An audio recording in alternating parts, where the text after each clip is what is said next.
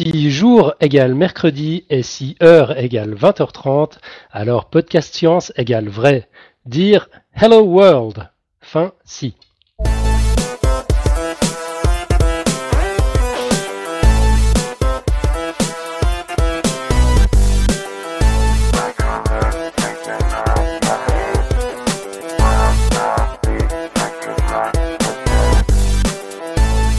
Salut tout le monde, bienvenue sur Podcast Science, c'est Professeur Fun qui vous parle. Ce soir, on va parler algorithme.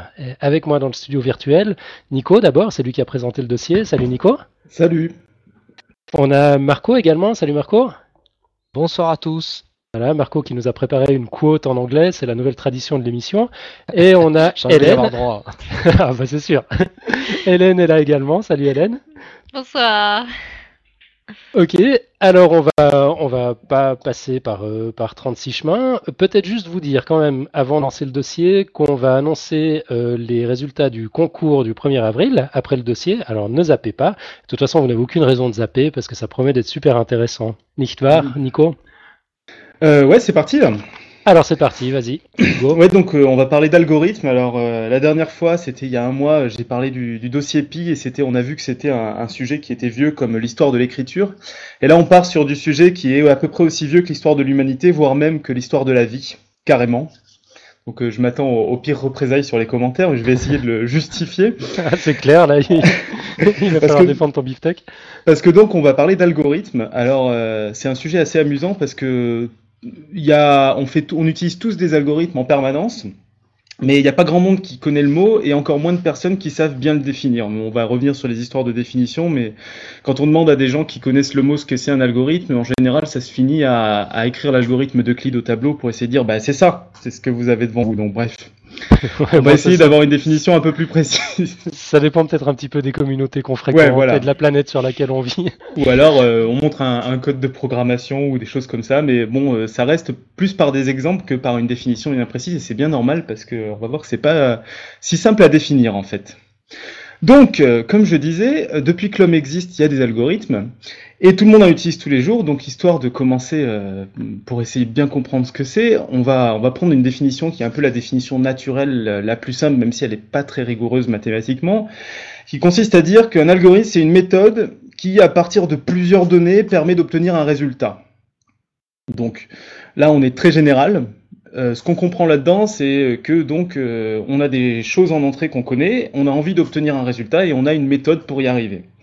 Donc là, à ce stade-là, on est très flou, mais on commence à voir des choses qui rentrent dans ce cadre-là.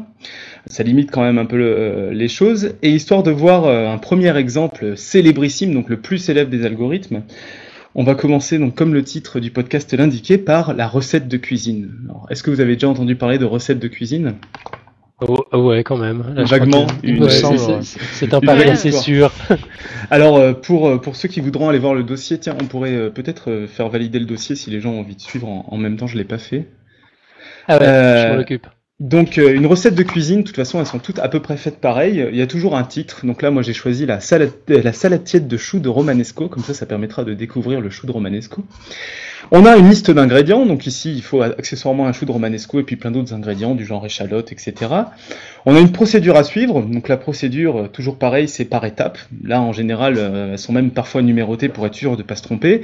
Et euh, chaque étape propose de faire une opération relativement simple. C'est-à-dire que là, par exemple, on a émincé finement l'échalote. Donc, pour peu qu'on sache ce que veut dire émincer, c'est pas très compliqué à faire. Faire cuire, etc. Parfois, on a des petits tests. Par exemple, ici, voir est-ce que le chou est encore croquant? Si oui, le remettre à cuire. Et puis, très éventuellement, on peut avoir une variante qui permet à la méthode, à, la recette de cuisine ici, de s'adapter à la personne qui fait euh, la recette. Alors, ce qui est marrant, c'est qu'on a toujours ces éléments dans une recette, et en fait, on va aussi avoir toujours ces éléments dans un algorithme. C'est-à-dire, la liste d'ingrédients, ce sera plus que ce qu'on peut penser être des, variables, les objets avec lesquels on va avoir besoin, on va interagir dans l'algorithme. La procédure à suivre, bah, c'est toutes les étapes de, la méthode, et bah, là, ici, le résultat, c'est la recette, donc c'est un peu ce que donne, ce que donne le nom.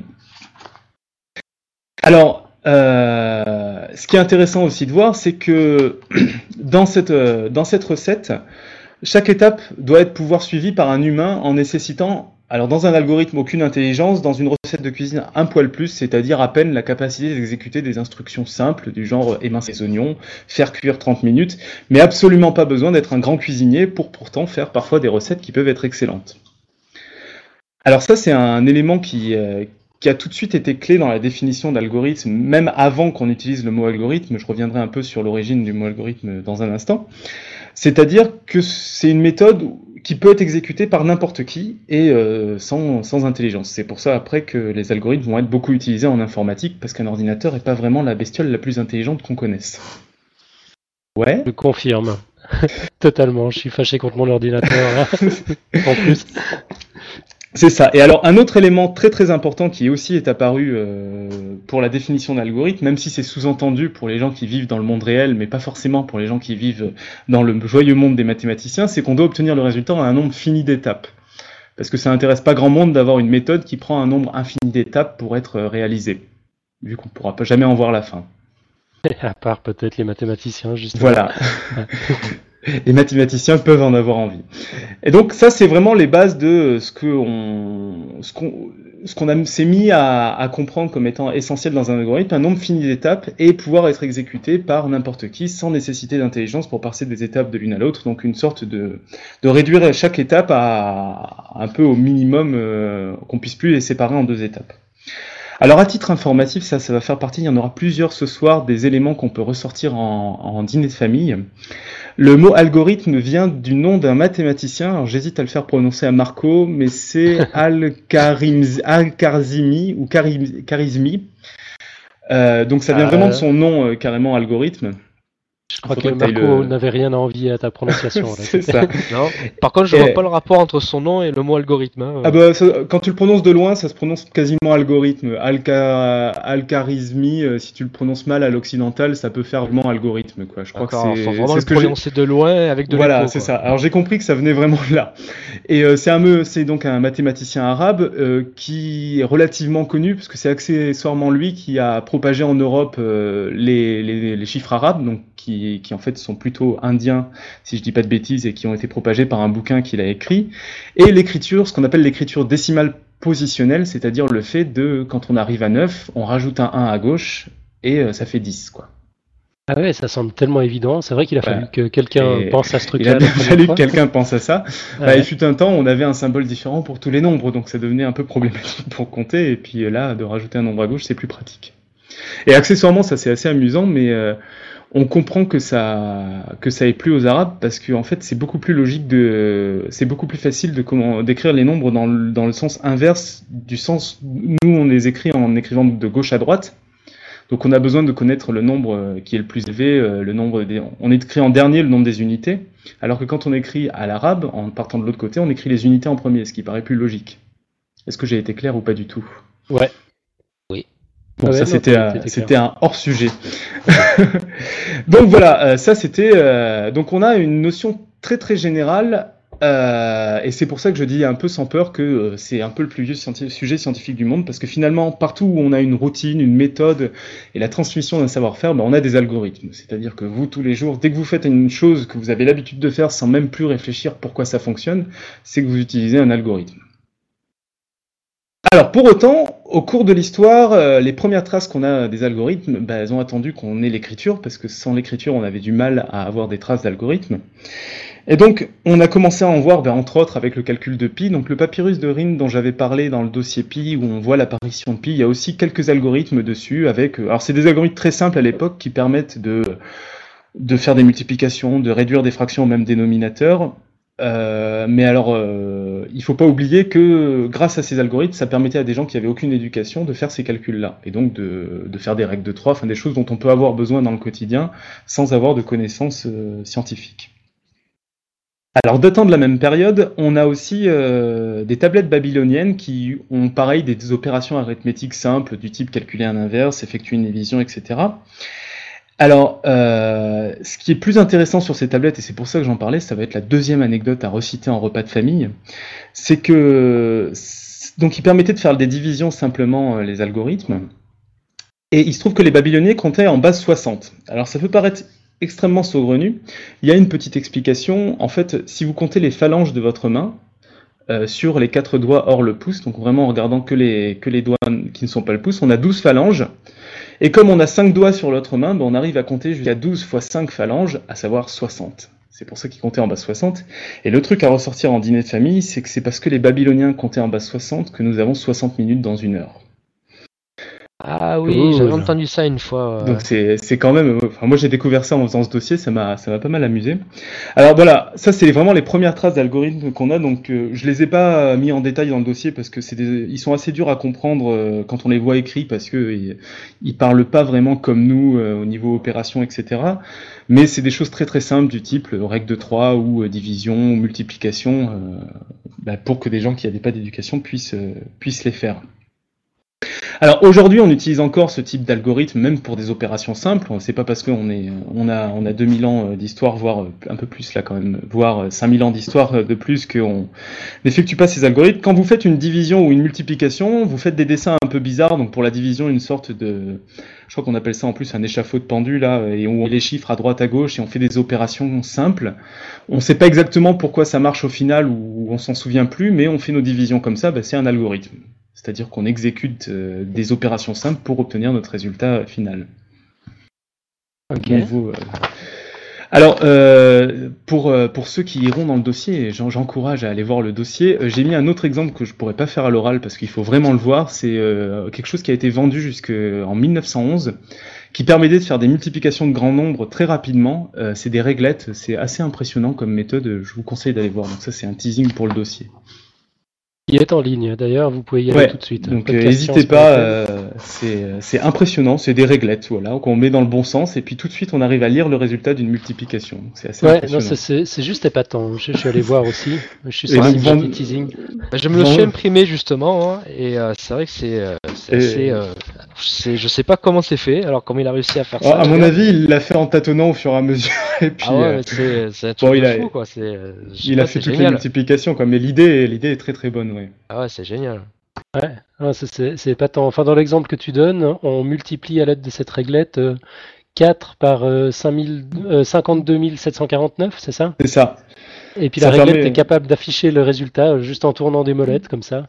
Voilà, donc. Euh, alors depuis, on a des, des réglettes de. Pour ceux qui seraient intéressés, hein, c'est pas les réglettes de multiplication qu'on connaît un peu, qui sont des réglettes logarithmiques, c'est-à-dire où en fait on a deux réglettes en bois et tout de suite on lit le résultat d'une multiplication. Là, c'est vraiment un autre procédé qui est mathématiquement moins, euh, moins intéressant, mais qui, euh, du point de vue esthétique et ingénierie, est assez, euh, assez amusant. Et alors, au niveau algorithme, le plus célèbre après la recette de cuisine, ça reste donc l'algorithme d'Euclide. Alors, pourquoi il est aussi célèbre? Bon, déjà parce que Euclide est quelqu'un d'assez connu. Donc, il a écrit ça dans, dans un livre qui s'appelle Les éléments. Donc, les éléments, en fait, il y a 13 livres. Les premiers parlent de géométrie et les livres 7, 8 et 9 euh, parlent de la théorie des nombres. Et c'est justement dans le septième livre que Click présente une méthode pour calculer le plus grand diviseur commun euh, à deux nombres. Alors le plus grand diviseur commun, euh, la plupart doivent avoir déjà entendu parler de ça dans, dans, des sombres époques de leur vie où on leur imposait de connaître le plus grand diviseur commun. C'est le plus grand nombre qui, pour lequel la division, quand on a deux nombres A et B, bah, c'est le plus grand nombre tel que euh, A divisé par P, donc ce nombre-là, et B divisé par P, soit tous les deux des entiers. Alors, on va pas revenir en détail sur le PGCD, donc le plus grand diviseur commun, et, sur le, pourquoi l'algorithme d'Euclide fonctionne, parce que c'est pas trop l'objet ici. C'est plus l'algorithme, mais plus parler de l'algorithme d'Euclide. Alors, l'algorithme d'Euclide est intéressant à plusieurs titres. D'abord parce que il a un fonctionnement qui est, euh, d'abord parce qu'il est encore utilisé aujourd'hui, donc ça fait partie des, plus vieux algorithmes encore utilisés aujourd'hui, et il n'est pas utilisé dans des choses inutiles. Il est utilisé, par exemple, dans les codes de cryptage des cartes bleues euh, sur Internet, parce qu'il y a des outils mathématiques qui, collent. Et c'est un algorithme assez simple, mais qui a en lui, encore une fois, euh, toute tout ce qu'on peut avoir dans un algorithme moderne. C'est-à-dire que comme dans la recette de cuisine, il a des tests. Dans l'algorithme, euh, quand on a les deux nombres A et B, on calcule leur différence, A moins B, et on regarde si elle est égale à 1, si elle est égale au deuxième nombre, à B, si elle est inférieure au deuxième nombre. Et en fonction de ces tests, on fait quelque chose.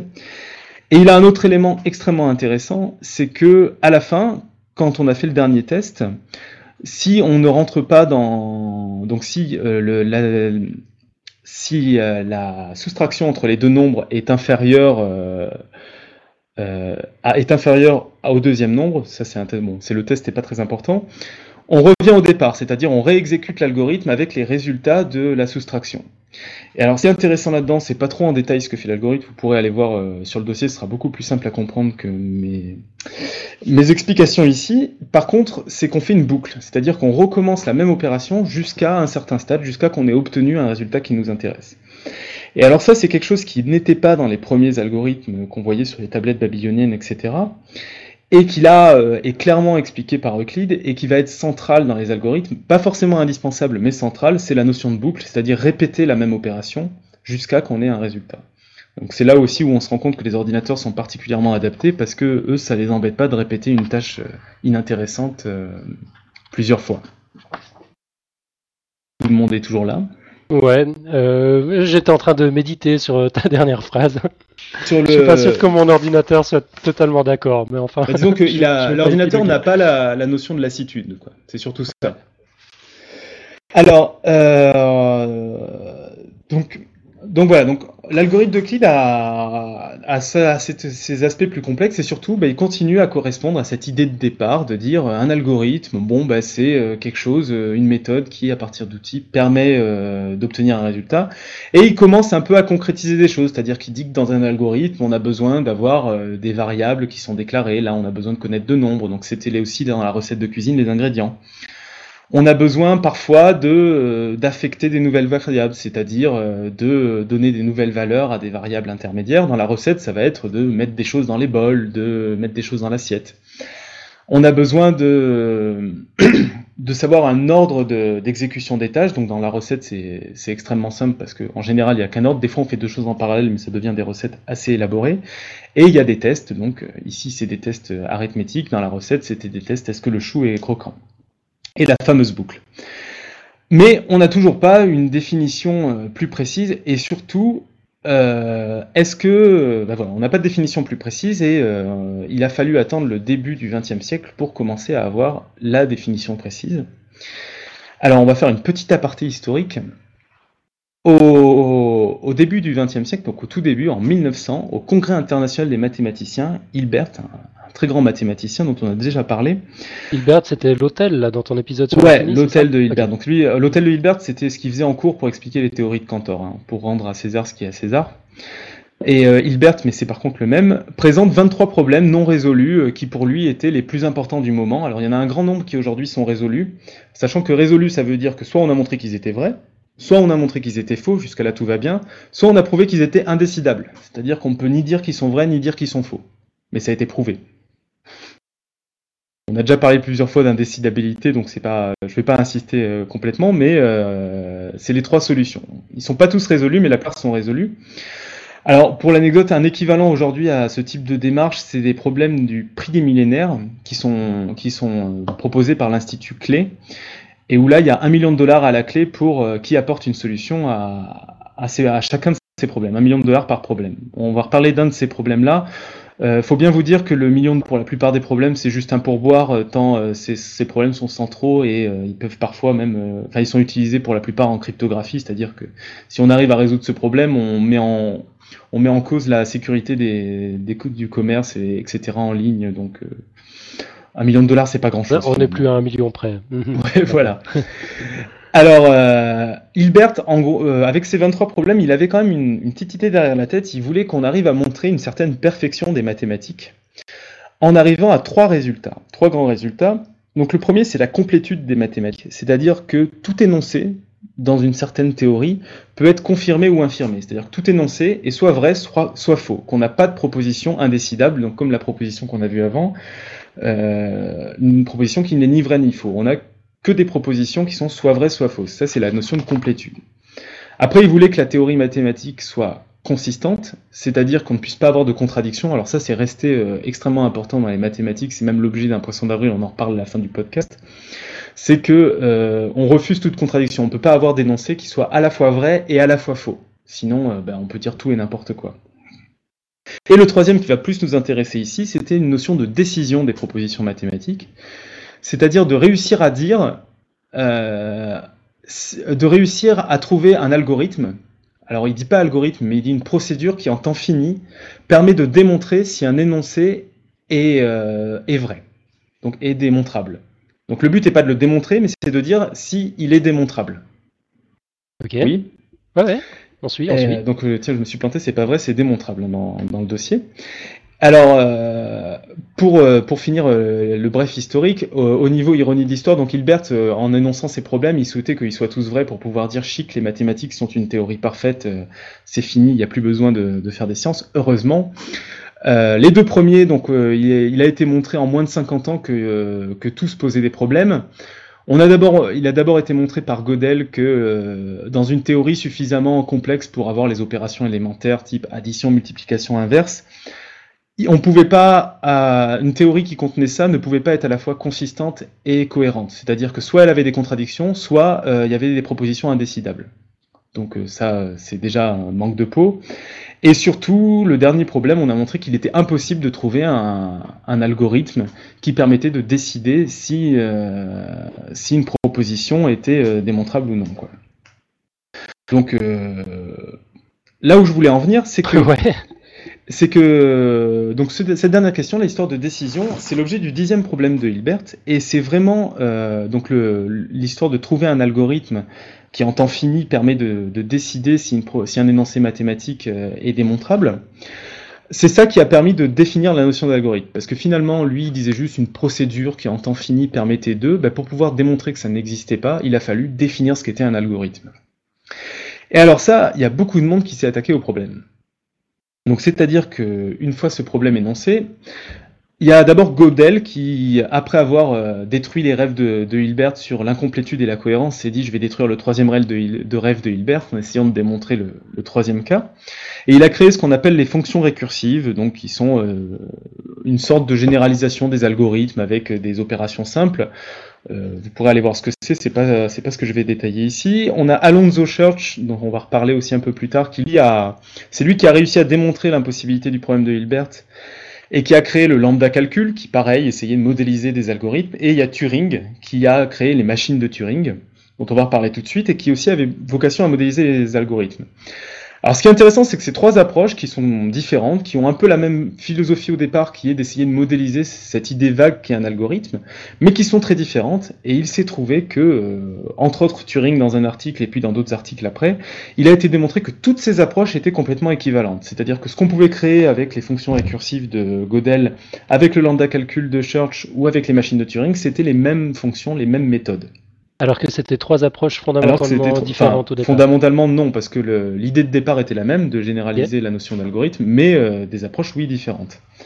Alors ça, c'est ce qui est amusant, c'est que bah, déjà on a réussi à prouver que c'était équivalent, et surtout que bah, finalement cette idée d'algorithme doit être suffisamment universelle que pour qu'en prenant par des chemins différents, on arrive au, au même endroit. quoi.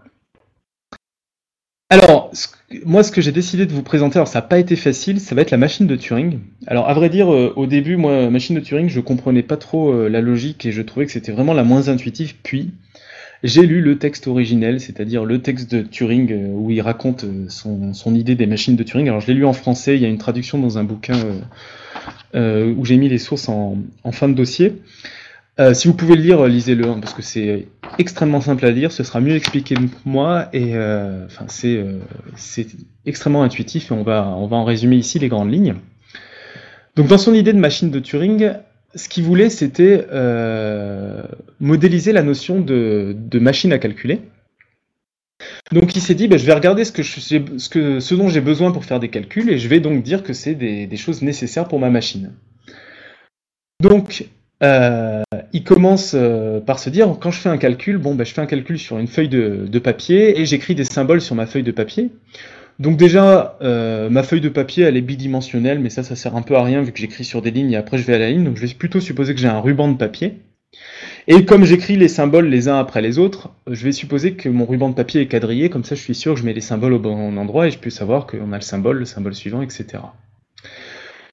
Euh, donc là déjà il pose deux bases, il dit bon ben ma machine à calculer c'est quelque chose qui fonctionne sur un ruban et où j'ai un nombre fini de symboles, c'est-à-dire que euh, je n'ai pas une infinité de symboles. Bon l'excuse que donne Turing pour ça est pas bonne, euh, il y a une euh, il y a une erreur avec l'infini, mais l'idée derrière c'est de dire que de toute façon je peux pas utiliser une infinité de symboles donc j'ai un nombre fini de symboles. Il avait pas j'ai- ton dossier. Qu'est-ce qu'il y a?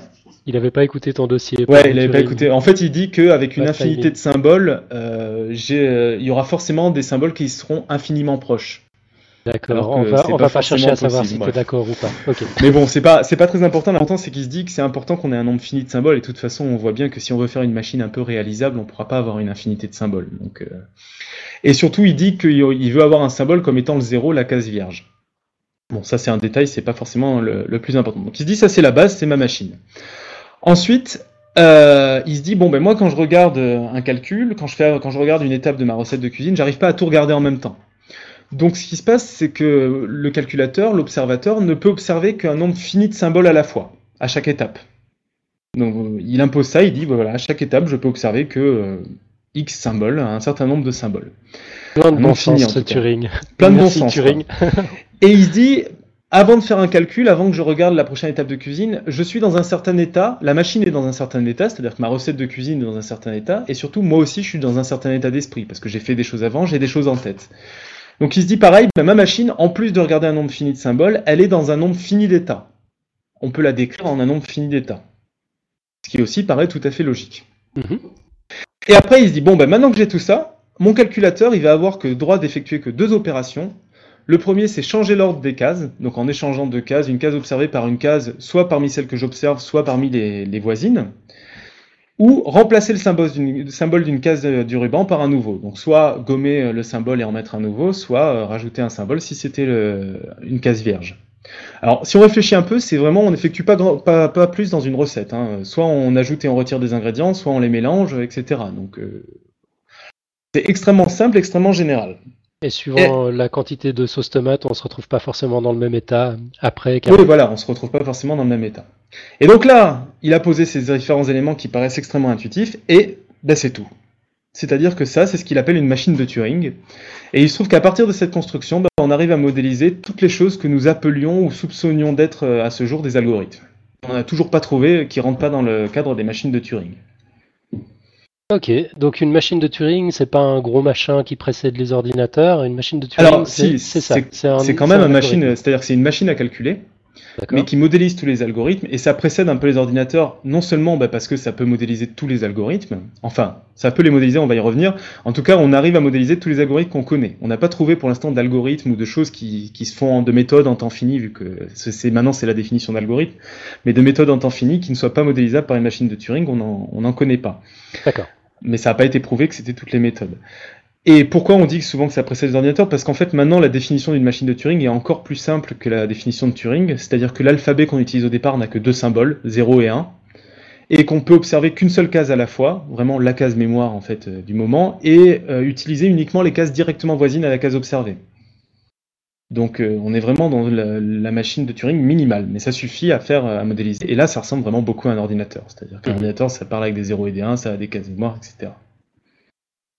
D'accord? Ok, on suit, on suit. J'arrive bien à Et- suivre. On suit aussi. Ah ouais, bah, aujourd'hui, il n'y a pas, y a pas des, des grosses démonstrations.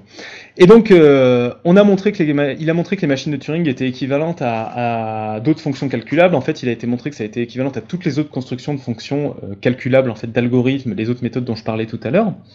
Et du coup, c'est ça, on appelle l'ensemble des machines qu'on peut construire avec les machines de Turing en les combinant, etc., euh, ce qu'on appelle les fonctions calculables.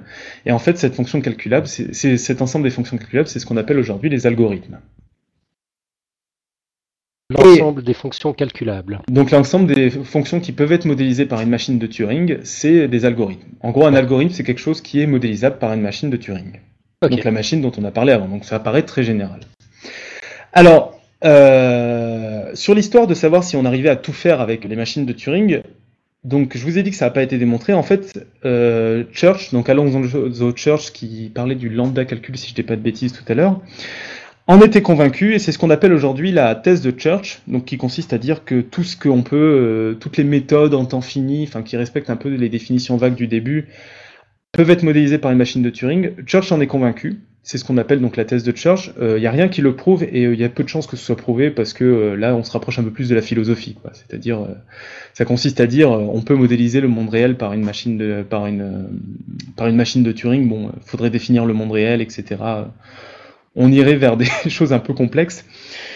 Et d'autant plus que ce qu'on sait grâce à ce bon vieux Cantor que tu adores Alan, c'est que euh, les fonctions calculables, donc tous les algorithmes, c'est un ensemble dénombrable, alors que l'ensemble des nombres réels, c'était un ensemble indénombrable, donc on sait qu'il existe une infinité de nombres qu'on ne pourra jamais calculer grâce à des algorithmes. Après, reste à savoir si ces nombres peuvent être atteints dans le monde réel euh, des machines.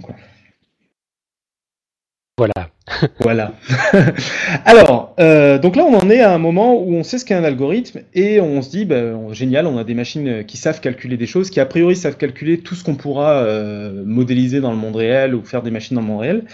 Mais en fait, ce qu'on s'est rendu compte plus récemment, c'est que ça suffisait pas, surtout avec l'arrivée des ordinateurs, qu'il y avait un autre problème euh, que, la, que la calculabilité suffisait pas, c'est-à-dire que c'est bien beau de, savoir calculer en temps fini quelque chose, mais si ce temps fini c'est plusieurs fois l'âge de l'univers, c'est beaucoup moins passionnant parce que bon, on aura beau être convaincu que l'algorithme mettra un temps fini, on aura peu de chance de voir la fin. Alors à titre d'exemple, c'est ce qui se passe de manière fictionnelle dans le, dans le bouquin Le guide du voyageur galactique, où euh, tu vas pouvoir me dire la planète, Alan, ou euh, tu te souviens pas? Ah, t'es dur. Flûte euh, alors. Attends, j'ai une mauvaise mémoire. Je reçois juste la réponse. Ou euh, voilà, les, habitants les habitants d'une planète construisent une machine, donc qui est a priori une machine de Turing, pour répondre à la grande question sur la vie, l'univers et tout le reste. Et certes, c'est un algorithme, elle le fait en temps fini, elle donne la réponse 42, mais elle met 7 millions et demi d'années. Donc là, euh, qu'est-ce que ça met en, en valeur? C'est que c'est bien beau de savoir calculer, mais il est mieux encore d'avoir des algorithmes qui soient pas trop complexes, qui soient plutôt rapides. Alors, la complexité algorithmique, c'est un peu le, un des graals aujourd'hui, c'est-à-dire que aujourd'hui on cherche à avoir des algorithmes de plus en plus rapides, et c'est l'objet d'un des problèmes à 1 million de dollars, qui a été traité dans le tout premier épisode du podcast de Podcast Science. Donc euh, autant dire que c'est pas un problème récent. Hein. et, euh, alors c'est un problème qu'on résume souvent à P égale NP, comme ça c'est une façon très simple de l'exprimer, même si on ne comprend pas trop ce que ça veut dire.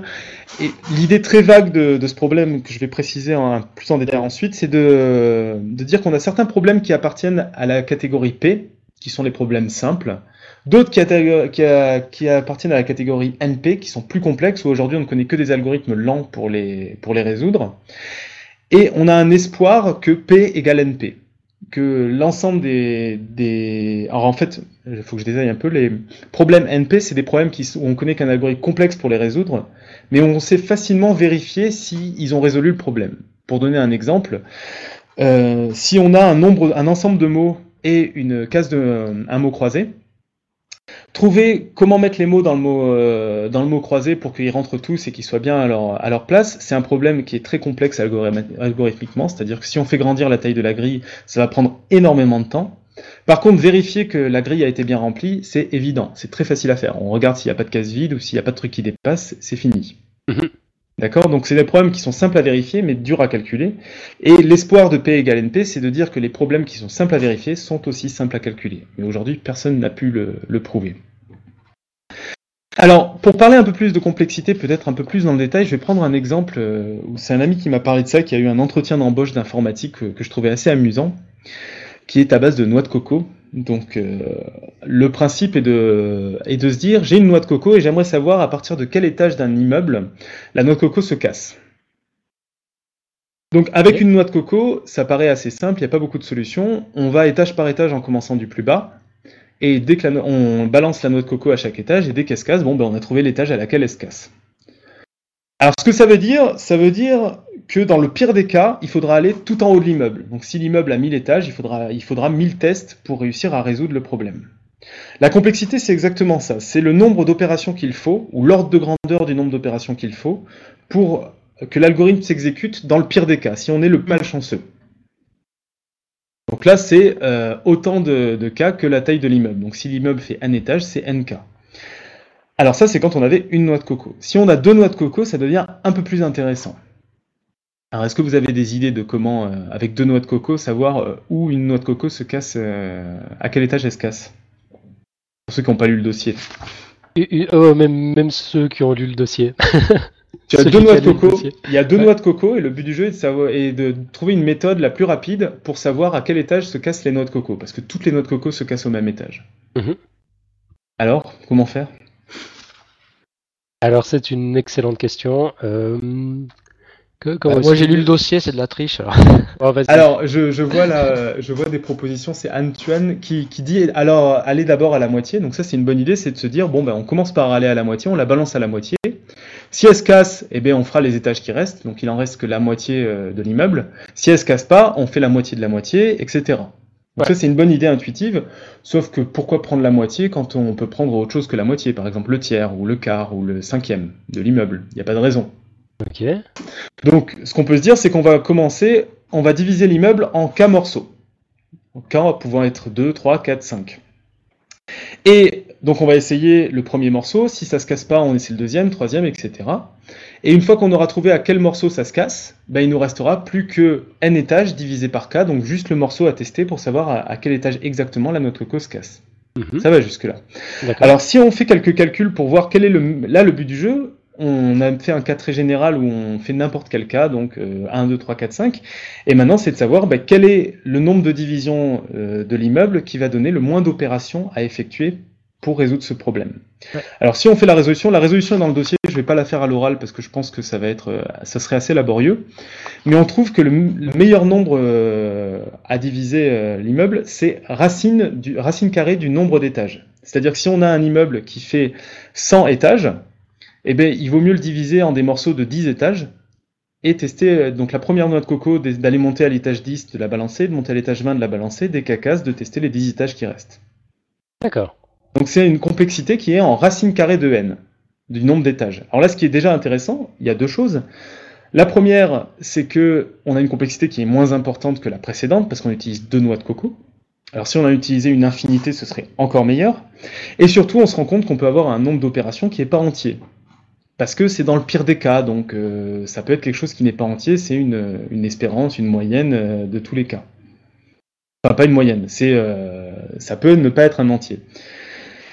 Et donc là, on est en racine carrée. En tout cas, ce qu'on se rend compte surtout, c'est que si on a un immeuble qui fait 100 états, si on passe d'un immeuble de, donc là, je vais pas dire une bêtise, si on passe d'un bâtiment de 10 étages à un bâtiment de 100 000 étages, dans le premier cas, avec une noix de coco, on multiplie le nombre d'opérations par 10 000, alors que dans le second cas, on le multiplie par 100.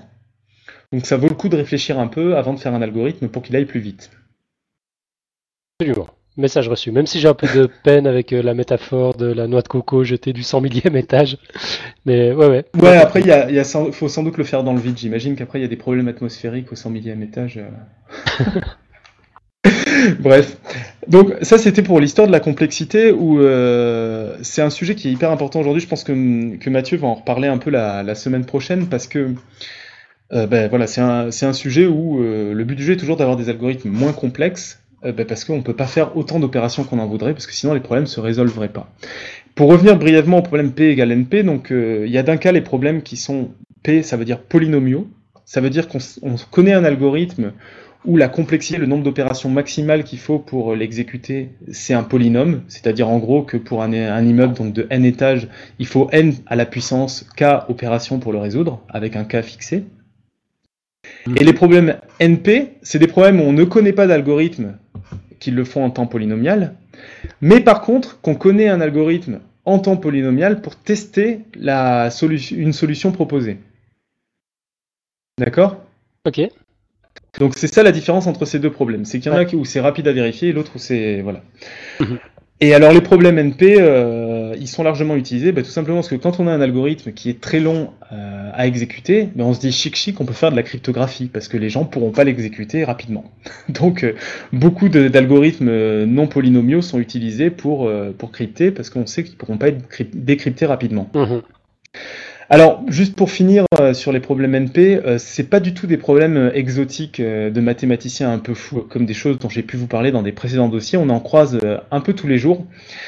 le plus connu, c'est celui du voyageur de commerce, et c'est un problème tout simple où on a un voyageur de commerce, donc un représentant qui va dans toutes les maisons pour vendre un truc, et il a un groupe de maisons à visiter, et lui, il aimerait trouver le chemin le plus court pour passer dans toutes les maisons.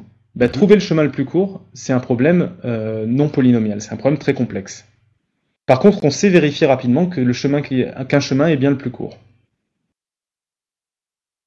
Ouais. Ouais, ouais, ouais, non, mais c'est vrai, ouais, ouais. Imaginer voilà, tous les chemins, c'est- compliqué. Imaginer Là, tous les chemins, c'est très très compliqué. Et aujourd'hui, donc, ce type d'algo, ce type d'algorithme, en fait, donc, n'est pas résolu exactement, et on utilise des méthodes de type statistique pour les résoudre. Parce que euh, on, a- on sait qu'on n'a pas le meilleur, euh, la meilleure solution, mais on a une solution qui est pas trop mal, et on s'en contente parce qu'on sait pas faire mieux.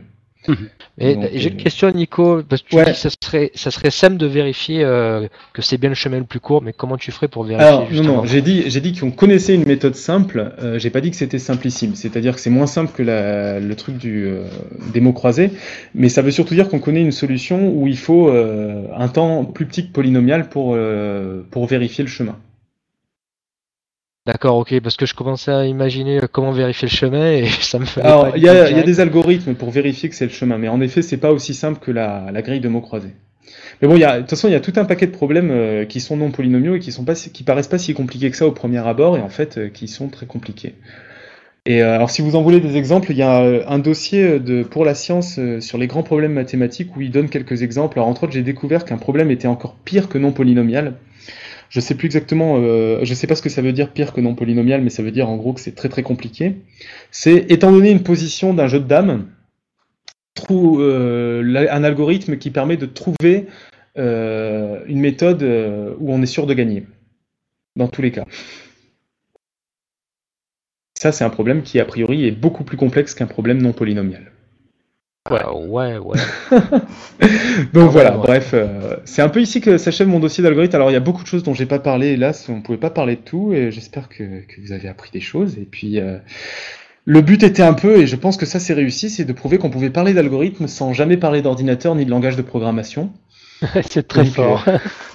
Et alors, euh, à ce titre, euh, juste pour, euh, pour un petit mot, un langage de programmation, du coup, c'est uniquement euh, une langue pour faire un algorithme et pour euh, communiquer un algorithme à un ordinateur.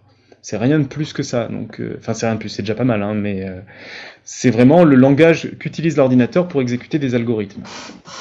Mais on n'en a pas besoin pour parler d'algorithme. Yep. Voilà. Eh ben, extra, épatant. Et puis bon, t'as mis à la fin du dossier euh, tout un tas de sources Ouais. euh, bibliographiques. Donc au niveau des sources, il y a un bouquin où il y a plein d'exemples d'algorithmes, si vraiment ça vous intéresse, il y a des vieux trucs, euh, ils sont tous traduits, il y a des références historiques, c'est assez amusant.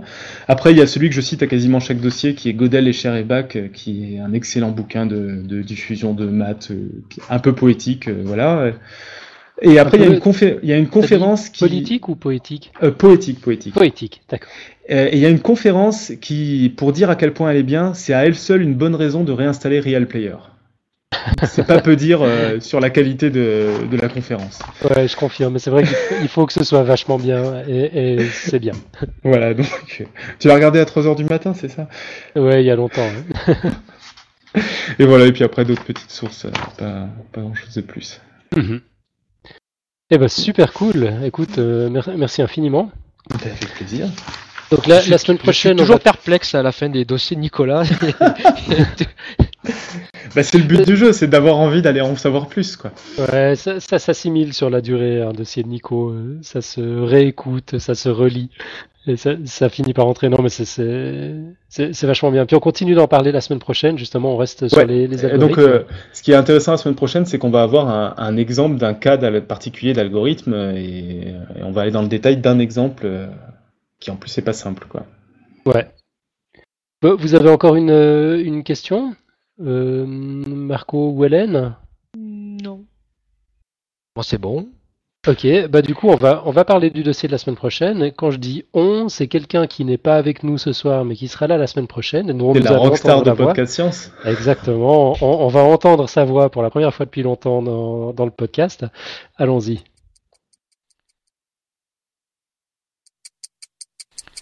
Beaucoup d'entre vous ont probablement déjà acheté un livre sur Amazon et ont pu constater qu'après la procédure d'achat, Amazon vous suggère que les utilisateurs qui ont acheté le même livre que vous ont aussi acheté les livres X ou Y. Avez-vous déjà été surpris de la pertinence des résultats de recherche dans Google? Si par exemple vous êtes développeur de site web et vous recherchez des infos sur le langage de programmation Python, eh bien Google vous retournera bel et bien des résultats liés au développement avec ce langage de programmation et pas du tout des résultats en relation avec le serpent du même nom. Si vous écoutez de la musique sur Internet au travers de services en musique de streaming, vous avez probablement aussi déjà cliquer et écouter les recommandations musicales que vous propose le service en fonction de vos goûts musicaux. La même chose sur YouTube. Avez-vous aussi pensé à l'impact de vos likes Facebook? Eh bien nous parlerons de tout ça dans le prochain épisode de Podcast Science. On tentera d'expliquer quelles sont les approches et stratégies utilisées par les systèmes de recommandation sur Internet et quels en sont les algorithmes sous-jacents.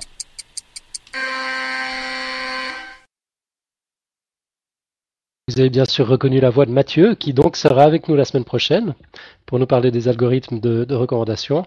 Euh, je sais pas vous, mais moi je, me réjouis de le retrouver sur le podcast. Ça fait un moment qu'on l'avait plus entendu.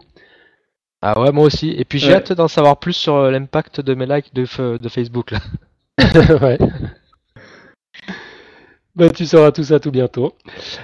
Euh, on, va, on va enchaîner. Euh, je sais plus où j'ai fichu le bouton pour le, le jingle, mais tant pis, on, enchaîne comme ça. D'abord, euh, on en a parlé il y a 15 jours, la date du 9 juin est à marquer d'une pierre blanche, c'est la sortie de Podcast Science au Palais de la Découverte.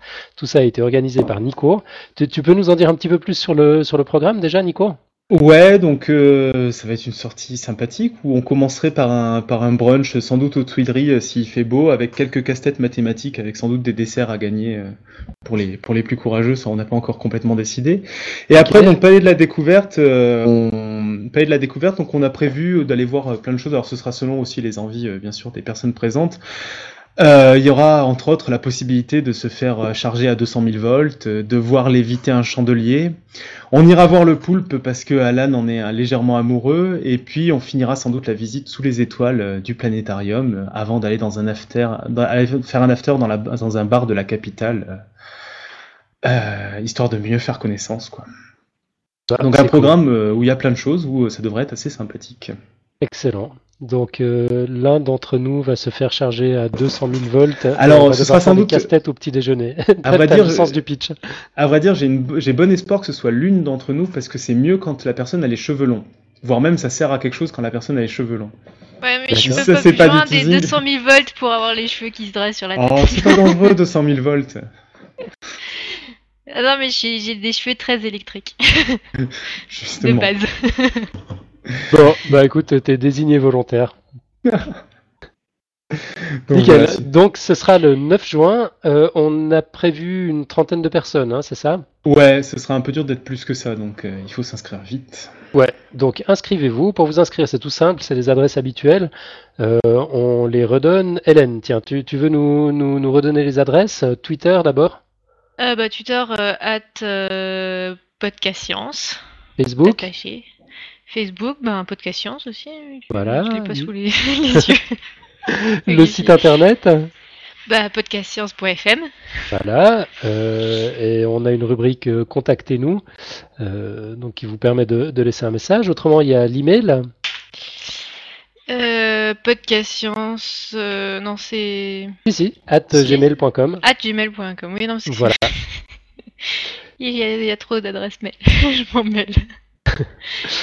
Ok, donc euh, tous ces moyens-là de, de, nous contacter. Euh, indiquez-nous aussi si vous avez besoin d'une solution de logement sur Paris. C'est pas dit qu'on arrive à en trouver une, mais si, si on le sait, on peut, on, peut tâcher de s'organiser. Vous pouvez nous indiquer si vous pensez être là pour le brunch ou uniquement euh, l'après-midi pour, pour la, la, visite. À ce sujet, on, va ça, on va essayer de s'arranger avec les horaires et tout pour que vous puissiez arriver un peu n'importe quand. On va essayer d'être un peu, un peu réglo sur les horaires euh, pour ça. Donc n'hésitez pas à nous dire votre heure d'arrivée histoire qu'on gère un peu ça.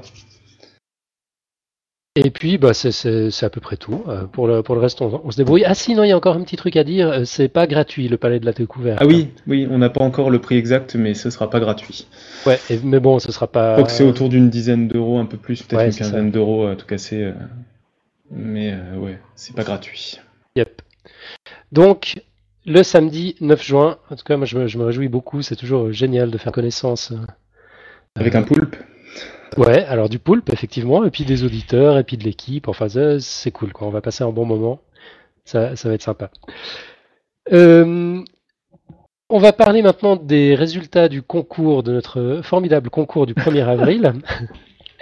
Donc, tout d'abord, il y avait, il y avait un petit erratum dans une, dans une news. Un des auditeurs l'a remarqué, puis il a pensé que c'était ça, le poisson d'avril, d'ailleurs. il, a, eu le droit de, rejouer. Nico, c'était Banache et Tarski. C'était pas exactement la bonne année. Ouais, je me suis trompé de 200 ans. Bon. Ouais, on est plus à ça près. C'est ça, j'ai fait une erreur de, 200 ans et a priori, même euh, l'année que j'avais mis, euh, les outils mathématiques n'existaient pas encore pour pouvoir prouver ce genre de résultat. Donc, euh. voilà, et donc c'est pas en 1726, c'était en 1926 et ce n'était pas un, poisson d'avril du coup. Ok. Donc on a une première réponse d'un truc qui n'était pas un poisson d'avril. Voilà, voilà. Donc, euh, bah, peut-être on, va rappeler rapidement quelles étaient les, news, euh, et puis on va, dévoiler au fur et à mesure si elles étaient vraies ou fausses. Donc, la première news, c'était Marco qui nous, passe, qui nous parlait des, nanotechnologies pour éviter le repassage. Euh, Marco, c'était vrai, c'était faux? Eh Non, c'était faux. Ça aurait été bien, mais c'est faux. Alors, c'est une histoire que j'ai inventée. Euh, mais pas totalement. En fait, je m'étais inspiré d'une euh, chose qui est vraie sur les nanotechnologies, c'est qu'on les utilise par exemple pour faire des vitres auto-nettoyantes. Donc euh, en mettant quelques atomes de, titane justement. Donc voilà, je m'étais un peu inspiré de ça et puis je l'avais transformé en, sur une méthode de repassage qui, qui m'aurait bien plu. Ok. Donc la première news était fausse. La deuxième, euh, c'était Nico avec ses histoires de multiplication des petits pains. Et donc elle était vraie. Elle était voilà, aussi invraisemblable que ça puisse paraître. c'était vrai. Assez difficile, voire impossible à mettre en pratique, mais elle était vraie. Ok, dans ton monde, ça marche en fait. Sur la planète de Nico, ça marche. Voilà. Euh, la troisième news, c'était Hélène avec les rhinogrades. Mais c'était faux. C'était faux. Bon, c'était tellement, tellement énorme en même temps, mais euh, ah, c'est une... une, des plus belles blagues euh, scientifiques euh, en même temps. Enfin, puis alors moi je me suis fait avoir, mais comme un bleu quoi. J'ai vu la, page Facebook, euh, pas Facebook mais Wikipédia euh, sur les rhinogrades. J'ai lu la première ligne à moitié, j'ai fait ah oui c'est bon ça existe. moi, moi même pas, j'ai lu le résultat Google, j'ai vu rhinograde Wikipédia, j'ai fait c'est bon ça existe. Ben, mais, non, c'était pas de mon invention mais. Ouais, donc c'était énorme mais super bien documenté avec. Euh, avec un, un, environnement vraisemblable autour, puis du coup, c'était pas si simple ça de, se rendre compte si c'était vrai ou faux. Donc trois faux. La quatrième c'était moi avec la miraculine euh, qu'on tire du fruit miracle euh, et qui, permet de donner aux aliments euh, aux acides un goût sucré. Eh ben c'est vrai. la miraculine existe, le fruit miracle aussi, ça a bel et bien l'effet que, que j'avais indiqué, et on a découvert comment ça, ça fonctionne, on a compris le principe. Donc 4 vrai. La cinquième news, euh, qu'est-ce que c'était la cinquième news? Ah, c'était Nico. Voilà, Nico sur pi. Alors. Alors là, c'était faux de A à Z. C'est-à-dire que pi, on ne sait pas si c'est un nombre univers. Angela Socpitebus était un anagramme de mon nom. Et euh, le nombre 15 euh, millions ou 15 milliards, je crois que c'était 15 140 milliards, c'était en fait la traduction en base 26 de poisson c'est-à-dire en remplaçant chaque lettre par un nombre, donc le A par 0, le B par 1, le C par 2, etc. Ça faisait poisson. voilà, c'était trop C'était complètement faux. Et, félicitations à Topo qui a trouvé l'anagramme, mais il n'a pas trouvé le poisson. Et, l'anagramme, donc, c'était euh, C'est Angela, Angela Socpitebu, tu sais. D'accord. Et puis c'est un anagramme de De, de Nicolas Tubégavé. Ah bah voilà. bon, donc la 5, c'était du gros délire, c'était faux. Voilà. Euh, la sixième, c'était la mienne. On sait transformer de l'électricité euh, en carburant. Bah c'est vrai. Euh, on, mettra les liens dans les notes de l'émission sur la, documentation sur, sur, ces sujets-là. la septième, c'était Hélène, sur les embryons qui se mettent en pause. Donc c'est vrai. oui, oui. Les embryons peuvent, peuvent se mettre en pause. Les embryons mammifères peuvent se mettre en pause. Ouais. Euh, la huitième, c'était Nico, euh, la théorie universelle. Ah oui, alors donc ça c'était vrai, euh, sachant que bien sûr j'ai formulé les choses de manière un peu un peu farfelue. Euh, dans l'idée, c'était juste dire que c'est ce que je disais un peu dans le dossier, c'est qu'en en prenant des hypothèses contradictoires, on pouvait démontrer n'importe quoi. Mais bon, ça sert à rien. Hein. donc en supposant que 2 et 2 égale 5 et que 2 et 2 égale 4, on pouvait démontrer n'importe quoi, c'était vrai. Et c'était en effet utilisé par Russell pour expliquer que c'était important la la cohérence, mais donc c'est vrai, mais ça ne sert à rien. Voilà, bon, c'était une, une news à Nico.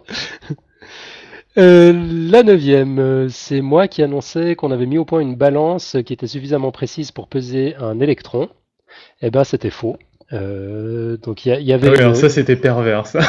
c'était un peu vache. Mais en fait, je, vais vous avouer la genèse. J'étais pas du tout inspiré ce jour-là. J'arrivais pas à imaginer une news délirante. Du coup, j'en ai pris une vraie. J'ai changé une bricole. C'est-à-dire que la, vraie news, c'est que on a réussi à mettre au point une balance qui est suffisamment précise pour mesurer un proton. Euh, alors bon, vu, d'ici, euh, ça change pas grand-chose, mais euh, à cette échelle-là, la, la, différence est énorme. un électron, c'est plus de 1000 fois plus petit qu'un proton. donc on n'en est encore pas là dans la précision. On sait, mesurer un proton, mais pas encore un électron. Donc la 9, il fallait répondre faux. la 10, Marco, on a trouvé une galaxie rectangulaire? Oui, donc c'était vrai.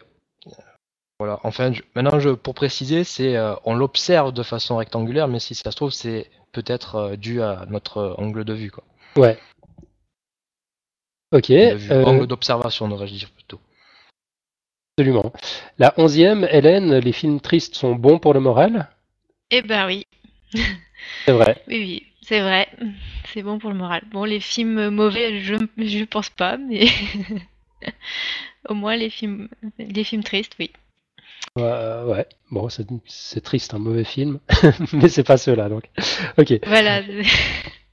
Et puis euh, Marco, la dernière, qui a induit pas mal de monde en erreur. Donc Microsoft aurait déposé un brevet pour un écran tactile auto-nettoyant. Euh, oui, donc c'était vrai.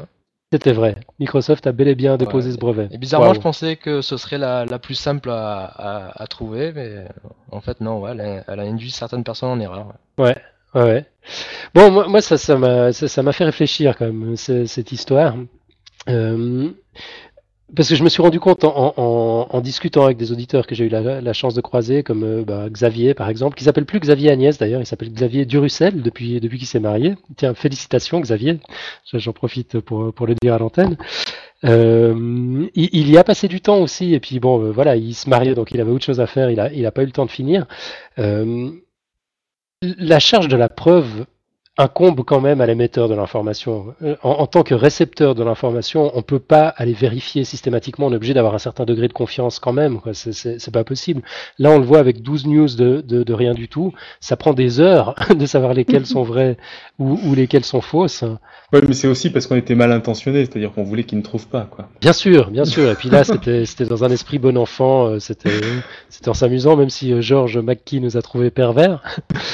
Euh, mais enfin, toujours est-il que ça, ça, montre que c'est difficile quoi, de, de, de savoir si c'est vrai ou pas et que, que ça nécessite euh, du boulot si on veut en être absolument certain et que ce boulot devrait quand même être à la charge de l'émetteur de l'information. Voilà, c'était une petite, une petite réflexion en passant. Euh, on a un vainqueur et demi alors je vous explique la demi, euh, c'est euh, Topo qui a, qui a répondu à froid très rapidement, puis qui a fait une erreur. Il a répondu par commentaire, et puis comme c'était le, jour même, enfin le, lendemain, euh, il a demandé si c'était juste. J'ai pas pu m'empêcher de lui répondre. J'ai dit non, c'est faux. Du coup, il a revu sa copie, il y a passé un petit peu plus de temps, et il a trouvé la bonne réponse. Et il a trouvé l'anagramme. Et en plus, il a trouvé l'anagramme, ouais. du coup, rien que pour ça. Là, je tire mon chapeau parce que franchement, c'était subtil. Bravo, Pierre. Quoi. Rien que pour ça, ça mériterait un t-shirt, euh, sauf qu'il en a déjà un d'ailleurs qui, euh, qui euh, décore fièrement notre mur Facebook. du coup, bah, il peut choisir autre chose.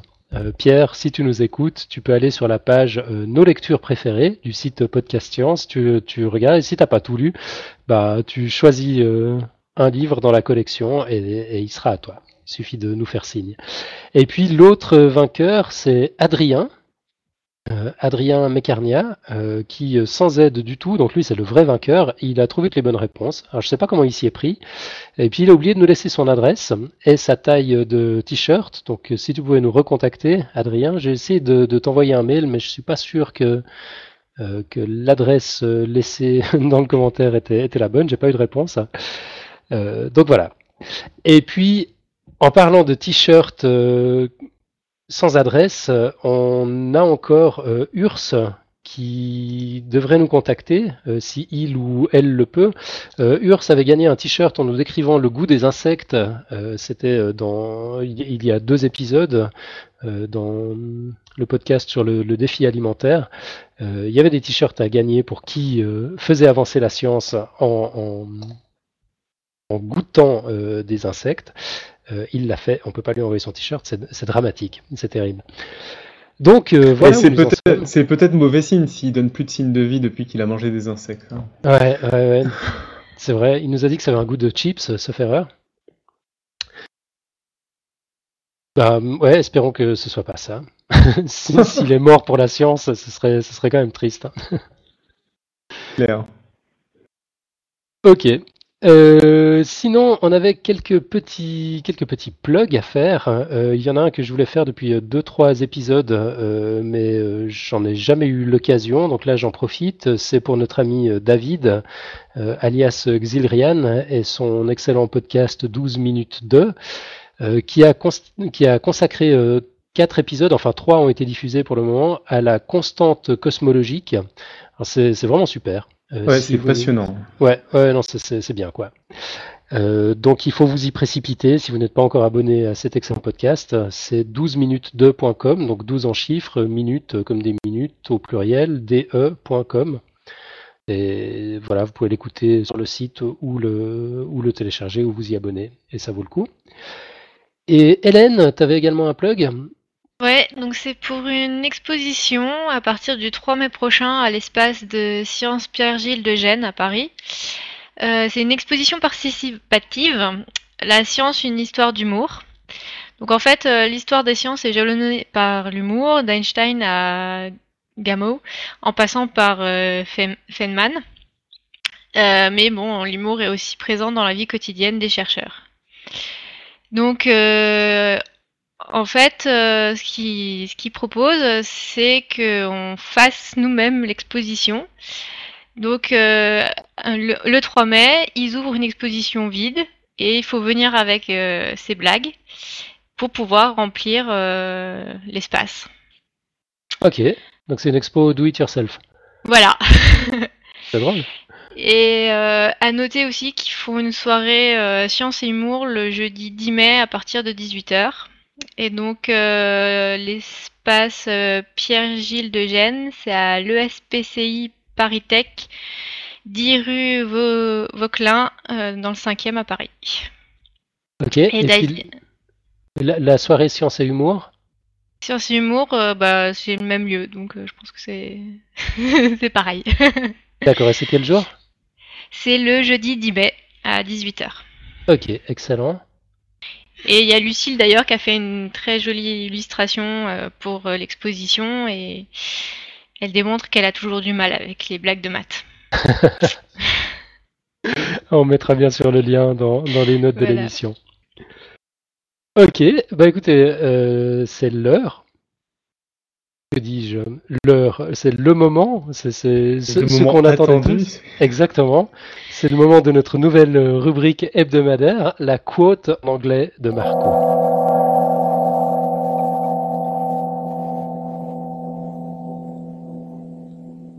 Marco, nous t'écoutons. Ah, vous êtes vache. ok, donc faut que je me lance sur la quote en anglais.